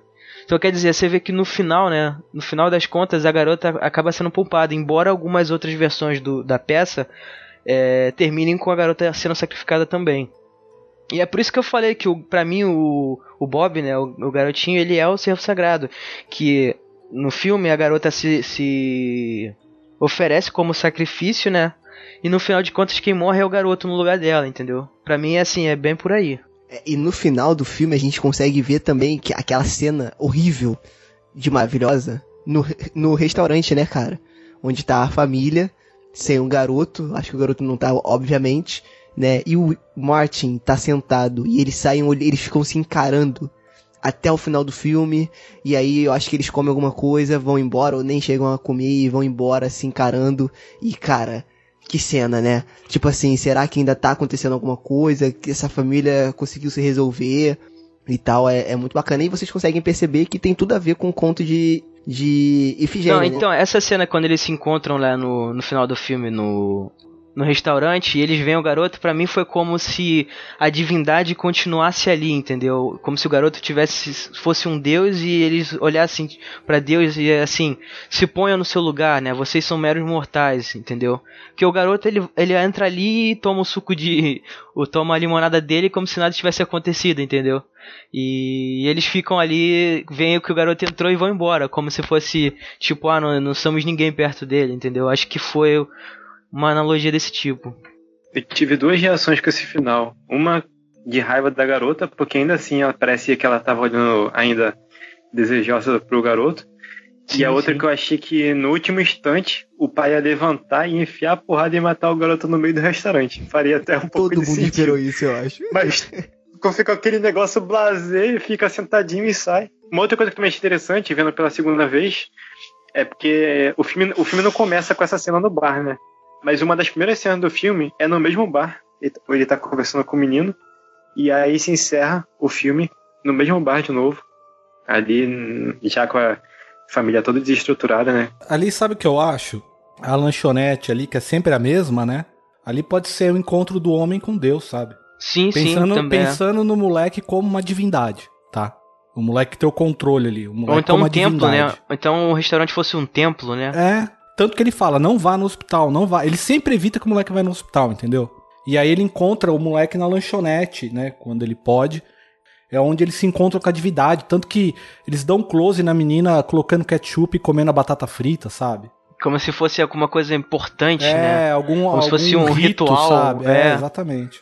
Acho que o garoto falou sobre, falou sobre isso sim, cara. No, quando ele se encontra a primeira vez no restaurante, ele fala assim: Ah, você não vai comer batata? Ele falou: Não, vou sim. É porque eu gosto de deixar a batata pro final, que eu acho ela a coisa mais gostosa. Quer dizer, é como se fosse um ritual dele, sabe? De É, comer primeiro uhum. come o lanche inteiro e depois deixar a batata pro final. E a garota tava fazendo a mesma coisa. Como se eu tô fazendo um, um, um ritual pro, pro meu Deus, sabe? Eu acho que pode ser uma coisa do tipo. Pode crer. Acho que não é nem muito- acho que agora, não é nem- Não é nem muita questão de ritual, não, eu acho. Acho que é mais uma questão de mimetização, né? Que eles estão fazendo fazem a mesma coisa, mesmo sem perceber. É meio que imitando o menino, o Martin, né? Se a gente for levar em consideração o mito de Efigênia, a garota é como se fosse Efigênia. Exatamente. Então, a, a, a partir do momento que ela vai pro lado da deusa, ela serve aquela deusa, né? Então, assim, é como se fosse um ritual de sacrifício Ela era sa- sacerdotisa do pra moleque, deusa. entendeu? Por isso que o moleque tinha o interesse nela. Que o moleque levanta, anda, é, vo- ela era menos prejudicada. Ela tava passando pelo teste do moleque pra ser a sacerdotisa dele. E Não, e, e ela fala um momento que ele ia levar ela, né? E ela ia embora com ele. Que é o que acontece É, no mito no final. Quando eles andam de moto, que dá aquele slow motion, sabe? Pra mostrar eles de moto. Que ali é- o tempo tá bem parado, né? Se foca bem nos olhos dela, sabe? A entrega. É, e, o- e outra coisa, cara, que eu acho que vale a pena a gente destacar também é o próprio Martin, né? Eu Não sei se. Assim, cara, a atuação daquele moleque foi sensacional, cara. Ele me dava muita raiva. E o jeito que os trejeitos dele, do rosto dele, dele falar, dele se mexer, cara, aquilo ali dava um ódio daquele moleque que pra- pra ele parecia que nada tava importando. O Exatamente. jeito que ele tomava porrada e suportava. E pra ele, ok, terça-feira eu vou. A gente vê, a gente vê um, um crescimento né, do personagem dele no filme. Porque quando você começa a ver, você fala, ah, esse cara aí é bobinho, ele tem problema psicológico e tal, fala estranho. E aí essa coisa da, do diálogo do, dos personagens, né, ser robótico, eu acho que é justamente uma alusão a isso. Ó, essa família aqui é perfeita, eles falam todos estranhos, mas o menino também fala estranho, ele tem problema psicológico, mas ele, na verdade, tem mais controle de, sobre os outros do que eles têm sobre a própria vida. Eu acho que essa questão do diálogo quebrado, é, a, inten- a intenção foi fazer realmente essa, essa ponte com o menino. E uma outra coisa que acho que a gente vai, vale a pena a gente citar, que é uma das cenas mais bonitas do, do filme, se não a, a mais, né, mais bonita, que é quando a menina sai para passear com ele, e aí ele fica sentado ali na, no chão e ela, canta, ela tá cantando. E aí tem aquela, aquele, aquela dança com a câmera, aquele movimento de câmera que, que ela tá ali na árvore e aí bate o sol e tal. É, assim, é uma das cenas mais, mais bonitas, realmente. A fotografia ali realmente tá de parabéns. Ah, eu não sei se, se ali tem alguma, alguma significação por ser. Algum significado. Tem sim. É, Porque o, o cervo é um animal que representa isso aí, né? É é um animal que se aproxima muito dessa ideia da árvore da vida, né? A, a árvore da vida que em seus galhos carrega a diferença e tal. Tem muito a ver, sim. Exatamente, e aí vocês estão falando que ela poderia ser tipo uma sacerdotisa, tem uma correlação com sacerdotisa da, da deusa, acho que fica bem exposto nessa cena, né? Que ela tá cantando e tá em pé. Tipo assim, tá, tá bem claro, ela tá em pé na árvore ali. Quase como uma musa, né? Isso, exatamente uma música. Da grega. Ah, bem legal essa interessante mesmo. Esse, esse filme é muito bom, cara. bem interessante Já dá- não mudou minha opinião, não, abertura. Não, eu, Mas assim, é, tem essas coisas, mas não é tão claro, não é tão na cara quanto o mãe é, né? Porque assim, também é é aquilo que eu falei. O mãe ele tá, é um, ele tá lidando com uma narrativa bíblica que é muito conhecida. Então algumas pessoas até pescaram na hora. né? Eu, eu, eu pelo menos saquei, né? Tô toda, hora, tô toda hora em contato com esse tipo de, de literatura. Então na hora eu fui sacando. Tem uma hora que a gente saca que, ah, tá falando da Bíblia, beleza. Mas agora esse da Efigênia, como eu não tenho contato com. não conhecia esse mito, eu não, não fiz essa correlação. Tô fazendo agora mas- muitas correlações com vocês eu- falando. eu- assim. Eu não vejo problema nisso. Por exemplo, você falou né, do mãe, que é a narrativa da mitologia bíblica que todo mundo já conhece. Tudo bem. Só que assim, pra mim não me incomodou. Isso me incomodou foi ele pegar e misturar várias coisas, sabe? Ele não traçar um. É ali que eu vou. A história eu vou ali. E ele começou a colocar muita coisa. E aí o filme ficou meio desinteressante pra mim por causa disso, entendeu? Porque é legal. Se ele ficar só num- numa coisa, beleza, você terminou de ver o filme, eu não conheço muito bem da, da- da- de, de mitologia grega, você vai lá pesquisar, entendeu? Ok, aí o, aí o filme se torna até mais interessante. Porque aí você começa a reviver as imagens, né? E fala, puta, que sacada que o cara teve. Eu já não tive isso, né? Então, pra mim, é- pra mim foi o problema foi Mas esse. Quando eu terminei de ver o filme, eu já falei, putz. Eu, eu, eu Hum. não leio antes sobre o filme e tal.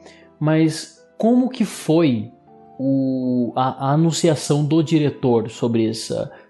Que ele fez o filme sobre essa, esse mito? Não tem. Não tem. Eu não achei. Hum, Não, mas o que acontece? Quando eu assisti esse filme, eu já assisti, eu já sabia que existia ali uma, uma questão de, de metáfora. Mas eu tava esperando que em algum momento ele mostrasse isso de forma mais clara. E acontece. Tem um determinado diálogo entre o, o pai da garota, né, o Steven, e eu acho que o diretor dela, alguma coisa assim, que o diretor fala pra ele que ela tirou 10 na aula de, de, de literatura, ou sei lá, de alguma coisa assim, quando ela escreveu um texto sobre o sacrifício de Ifigênia. É falado isso no filme. Hum. Você fala isso? É, É bem claro, Era- exatamente. é, fala, fala isso. Na aula de história, ela, ela leu pra classe inteira, né? Fala que ela, Foi, ela leu coisa pra do classe tipo. inteira e tirou A positivo. Isso, exatamente. Ele fala isso aí. Isso eu vou deixar aqui. Aí quem quiser vai pesquisar e vai ver o que tem a ver. Exatamente. Se a pessoa se interessasse ah, sobre o que que ela. Que história é essa que ela falou? E aí fosse pesquisar, a pessoa na hora iria fazer essa associação e entender o filme Ótimo, inteiro. Ótimo. É, não tem nada a ver com a maneira que a gente assiste o filme. Mas eu lembro que o mãe, o da Aronofsky, praticamente. Ele. É. Toda entrevista que ele ia. Não, e ele queria explicar. É, visivelmente estava ali na cara, né? Então aqui acontece algo bem mais sutil, interessante. É, é o meu tipo de filme, assim. É, não, acho, não acho um filme perfeito, sabe? Dentro do, do, do que ele se propõe, não acho um filme perfeito. Eu acho que a influência do órgãos, né, o diretor, é, é, muito clara ali no Michael Haneke. Inclusive, eu prefiro muito mais o Michael Haneke do que ele. Quer dizer, eu gosto muito desse diretor também, entendeu? Só que eu acho que o ápice dele mesmo, nesse quesito família, é, estranheza, etc., é o seu primeiro filme, é o Quinodontas. A partir de então, ele faz filme que, por graça, por, por algo divino, uma força divina, atingiu um público maior, uhum. leia-se é, público norte-americano. Uhum. Mas nenhum até agora, é, The, Lobster, The Lobster ou esse aqui, é, não foi tão bom que nem Quinodontas para mim, sabe? Porque é realmente ali onde que ele vai provocar, onde ele vai ser chocante e onde ele vai ser realmente um, um filme de terror mesmo, sabe? Que pega o social, pega o real. Você acha interessante a gente trazer ele no Autópsia? Muito, cara, muito. Foi é, é um filme que realmente me abalou, entendeu? Me abalou. E, e, e dá para perceber isso, cara. Como que. Talvez seja até o ponto mais ou menos que o, o Fábio tá falando também. E que eu sinto de alguma maneira. Falando aqui do ponto positivo, tá? Gostei muito do filme, mas o, o positivo é isso. O filme não é extremo como deveria, entendeu? O filme ele brinca muito com esse lado extremo, com o lado do choque. Só que aí eu, eu é, é algo extremamente pessoal. Por conhecer o trabalho do diretor, principalmente lá na, na Grécia, é, e fica claro isso, cara. Que muitas vezes ele aperta o freio mesmo, sabe? Descaradamente ele aperta o freio, não vai até onde poderia ir, entendeu? Ele faz sim um filme com metáforas, isso é bem interessante. A direção é boa, uh, porque boa parte da direção é o trabalho com os atores, né? Os atores aqui eles são assim perfeitos, sabe? A linha de trabalho deles é perfeito, a expressão, a, o trabalho vocal, a, a maneira que eles vão é, se relacionar com o espaço. Aí entra também posicionamento de câmera, enfim, tudo que eu citei. É um filme muito coerente. Só que a questão de linha de desenvolvimento, para quem conhece o trabalho do diretor e sabe o potencial que ele atingiu, principalmente com seu primeiro longa, o Quinodontas, é, vai perceber claramente que em diversos momentos aqui ele aperta o freio, entendeu? Uhum. Então, para mim, seria o, o, ponto negativo do filme, né? Mas é interessante você falar isso. Isso aí é porque... é até uma vantagem, porque eu também não, eu, eu não conhecia o trabalho do, do diretor. Eu quero conhecer mais, e esse foi o primeiro filme que eu vi dele. Possa ser que eu Mas é interessante, também mude de opinião. Mas é interessante que você é, mencionou isso, Emerson, porque esse filme ganhou, né, o, o prêmio de melhor roteiro no, no Cannes, né? Em Cannes Sim. em 2017. Foi, foi para ele, o Yorgos, e pro Elfmis Philippon, escreveram o roteiro. Assim, existe uma até uma, uma ligação interessante desse filme nesse, nesse sentido com o que a gente o filme que a gente falou anteriormente que foi o o Hereditário, porque ambos ambos filmes citam a, a, o mito de Figênio, entendeu? Aqui nessa cena do, do Steven falando com o diretor do colégio do, dos filhos dele, e na outra que durante a aula é mencion... durante a aula dele é mencionado, né? Tá, tá se falando sobre o, essa peça, né? Então você vê que ambos os filmes que, que falam sobre família, que falam sobre sacrifício, eles deixam ali uma ponta, né? Para que não fique, sei lá, totalmente é, implícito ou subliminar o, o, o caráter é, alegórico que o filme tem. Não, e outra coisa interessante também, falando do Martin, é que você vê, cara, que a questão, né, que leva ele a jogar sua ira, maldição, seja lá o que for, sobre a família do Steven, que é a morte do pai dele, né? De uma certa forma, ele meio que não tá ligando pro fato do pai dele ter morrido. Tanto é que tem um diálogo que ele tá falando com a, com a Anne, né, a Nicole Kidman, que ele tá explicando para ela que todos elogiavam a maneira dele comer espaguete, é um diálogo extremamente estranho e é, irritante, confuso. Que ele fala assim: ah, as pessoas me elogiavam do jeito que eu comia espaguete, até que um dia eu descobri que todo mundo comia do mesmo jeito. E isso me deixou mais chateado de que quando eu descobri que meu pai morreu. Tipo, cara, como assim, entendeu? Quer dizer que no final das contas, o fato de seu pai morrer não fez com que você quisesse despertar sua ira sobre aquela família, mas sim por conta de que ele morrer é meio que fosse algo desrespeitoso pra você, entendeu? Então, tipo, é uma visão distorcida de, de justiça ou, ou que mais, mais parece vingança, entendeu? E eu acho o que dá mais o caráter de mitologia é o lance de todos os personagens, ao mesmo tempo que eles foram de- desenvolvidos no começo, você entende eles ali naquele círculo deles, mas fora eles não têm base nenhuma. Não sei se vocês perceberam isso. Quem é Martin? Você não sabe. Você sabe que ele dentro daquele círculo, ele tem aquela influência. Quem é o Colin Farrell? Você não sabe. Quem é o, o- a, a, a, Ana, né? A Anne, que é a, a, esposa. Você, você só sabe eles ali dentro daquele círculo. Então eu, eu acho legal que eles trabalham muito ali dentro e não deixa margem para a vida deles fora daquele círculo. Então acho que isso ainda dá mais a força mitológica do, do negócio ainda. São personagens exclusivos para essa história. É como se fosse um conto. São personagens exclusivos nessa história, nesse conto. Além disso, você não sabe quem eles são. Eles podem até não existir. Entendeu? Então é, é uma parada muito louca, cara. Muito, muito doido.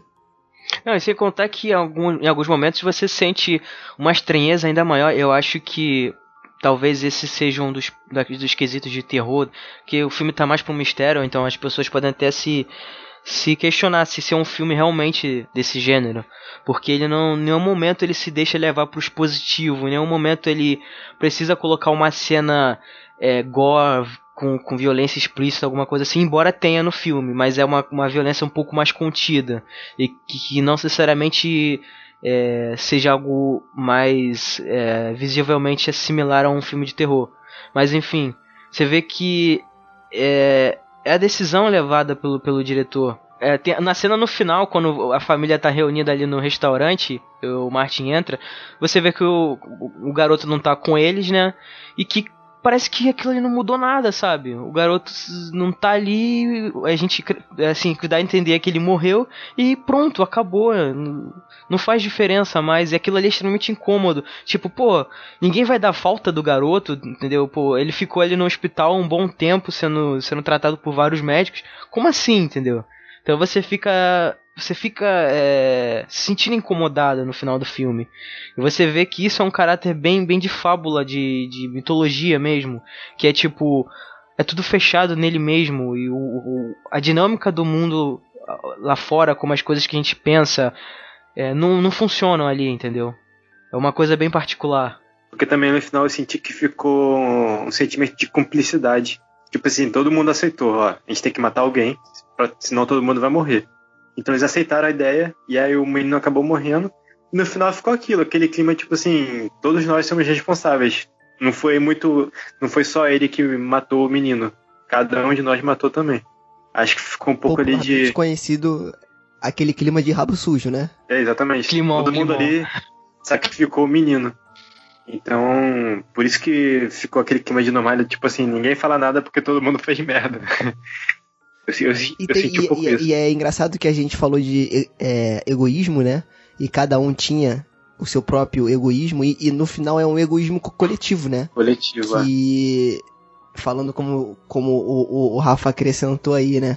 Tipo, ah, vamos aceitar que ele teve que alguém tinha que morrer, alguém tem que morrer, e ele morreu e acabou. Cara, não tem coisa Exatamente. mais egoísta do que isso. Porque Entendeu? na verdade o, o gente, menino. ele, ele- vai ter que morrer mesmo, então acabou. É isso aí. Que na, que na verdade o menino só deu uma. O, o- esqueci o nome dele. O que o pai morreu. Martin. Que na verdade o Martin só deu uma situação pra eles, né? Eles se revelaram na situação. Que poderia ninguém, ninguém, ninguém ter feito nada e morrer todo mundo com dignidade.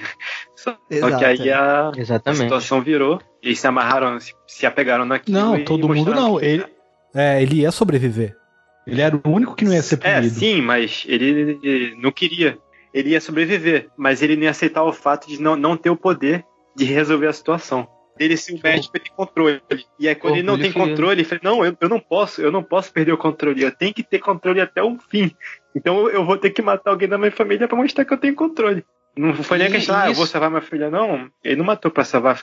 Ele mostrou, ma- matou pra mostrar que tem controle.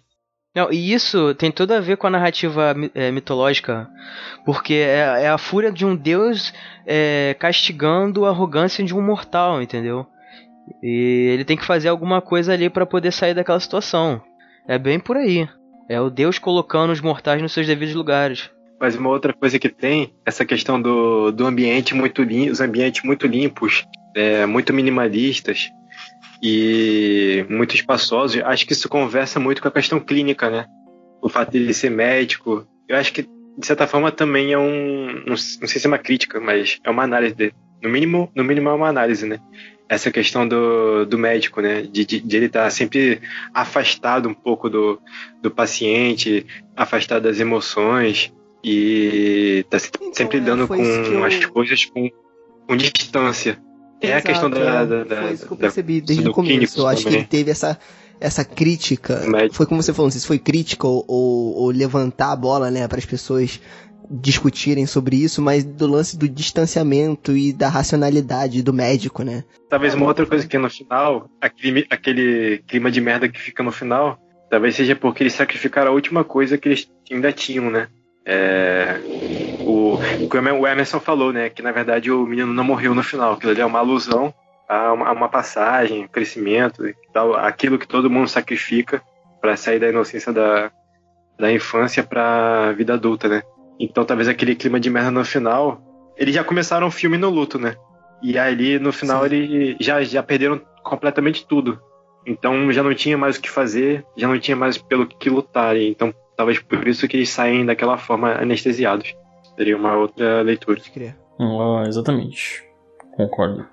Não, o filme te deixa pra baixo, cara, o final Com dele. certeza, cara. Desgraçamento. E eu acho que É de toda é, eu, eu acho que toda a angústia e a tensão do filme te deixa e o final, principalmente, ele acaba o filme, aquela música toca e você fica pensando e, e refletindo sobre o que aconteceu. O que diabos É, ele- ele aconteceu? tem esse- Claramente, é, um- é um filme que te deixa pensando.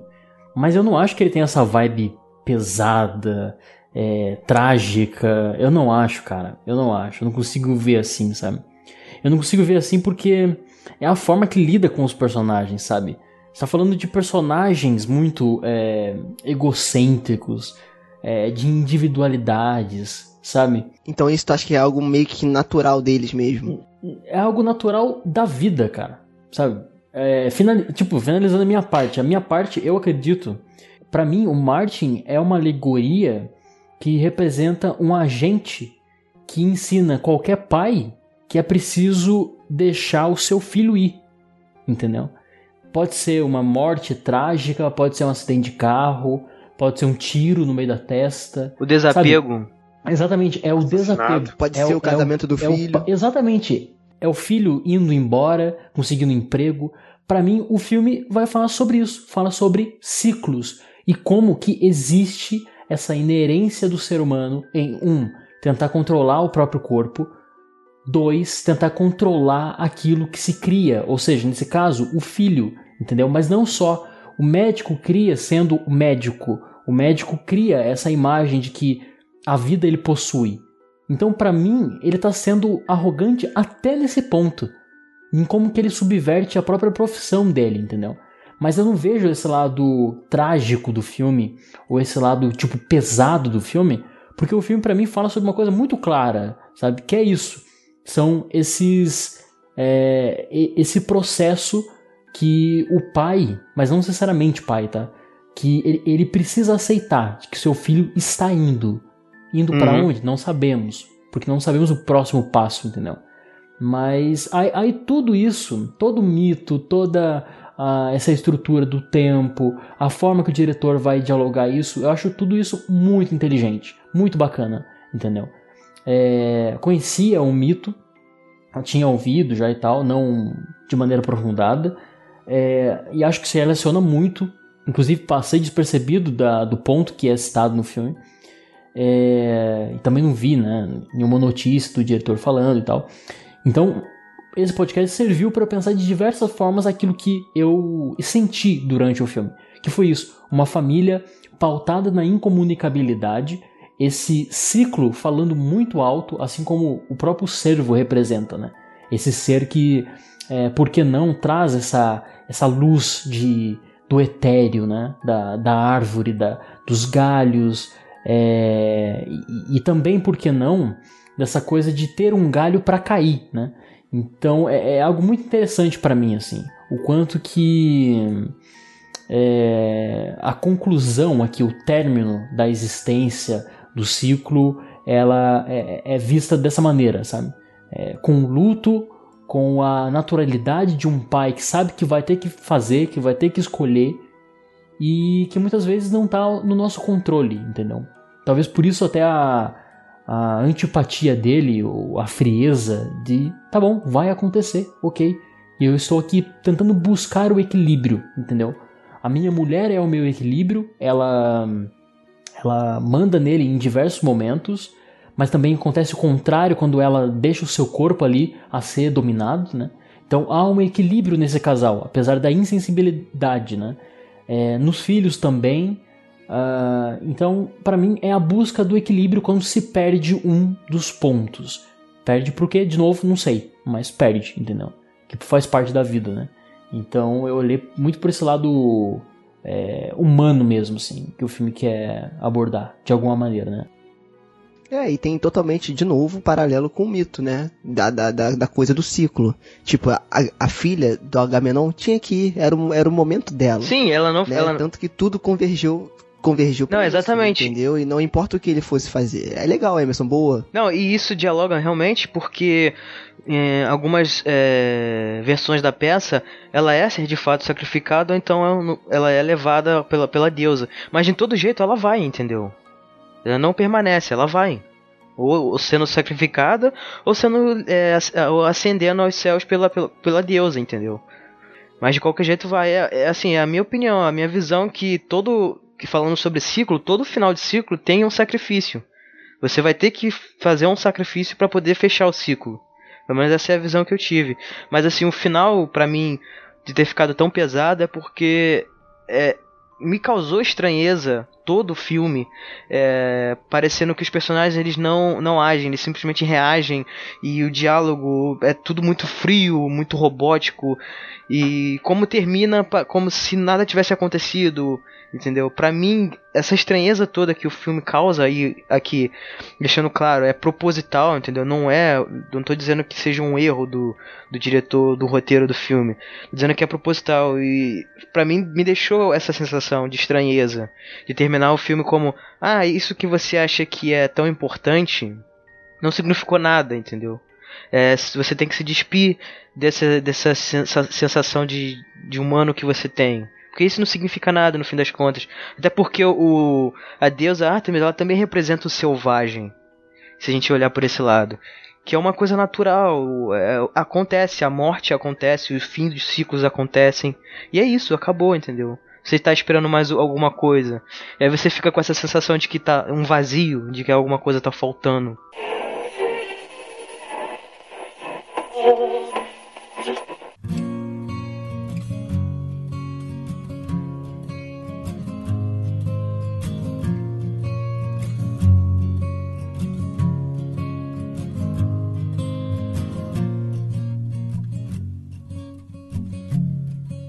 E para encerrar, né, como toda autópsia a gente vai fazer, é, vocês perceberam que é um episódio até um pouco maior, porque a nossa intenção é falar tudo o que a gente achou do filme mesmo. E para encerrar, como a gente até tentou fazer em alguns episódios e vai ficar agora, eu queria que cada um aqui, cada participante, definisse o filme em uma palavra. Pro ouvinte que está nos acompanhando agora, em uma palavra ou uma frase, como vocês definiriam o sacrifício do servo sagrado? Esperava mais. Ah, pra mim a palavra é dilacerante e a frase é óleo sangrando. Pra mim, a, a frase é.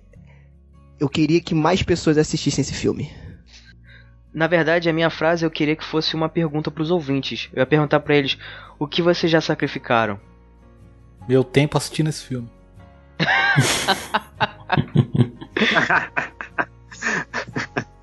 o problema é sempre o tempo. o homem do tempo. É verdade. Cara, não vou encontrar a frase aqui, mas para mim, esse filme, O Sacrifício do Corvo, é um filme que. Que do corvo? É do cervo. É, perdão. é a viagem. Mas enfim, para mim, esse filme, ele. Ele traz uma reflexão muito importante sobre o ciclo, mas talvez não extrai o potencial máximo do diretor. É, Talvez até The Lobster seja um filme que resume muito mais o, o potencial dele, essa característica em abraçar os signos e tal. Então, acho que ele faz melhor o que ele tenta fazer aqui nos dois anteriores dele. Mas aqui também, de forma nenhuma, se torna maçante, entendeu? É uma nova forma de dizer aquilo que ele já disse é, outrora. Então, é um filme super relevante, vale muito a pena assistir. E não espere pelo óbvio, né? O filme pode ser qualquer coisa menos óbvio. Ele não se atém às, aos significados fáceis, né? Então é bem interessante, super recomendado.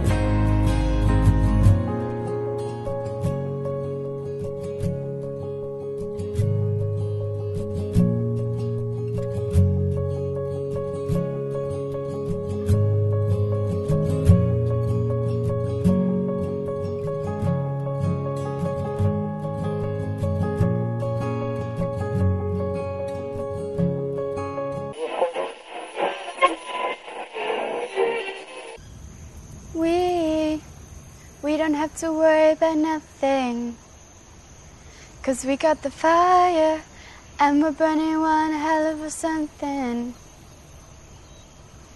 They, they're gonna see us from outer space, outer space, light it up. Like we're the stars of the human race, human race. When the lights started out, they don't know what they heard. Strike the match, play it loud, giving love to the world. We'll be raising our hands, shining up to the sky. Cause we got that fire, fire, fire. Yeah, we got that fire, fire, fire. And we're gonna let it burn, burn, burn, burn. We're gonna let it burn, burn, burn, burn. We're gonna let it burn, burn, burn, burn. We're gonna let it burn, burn, burn, burn. We can light it up, up, up, so they can put it out.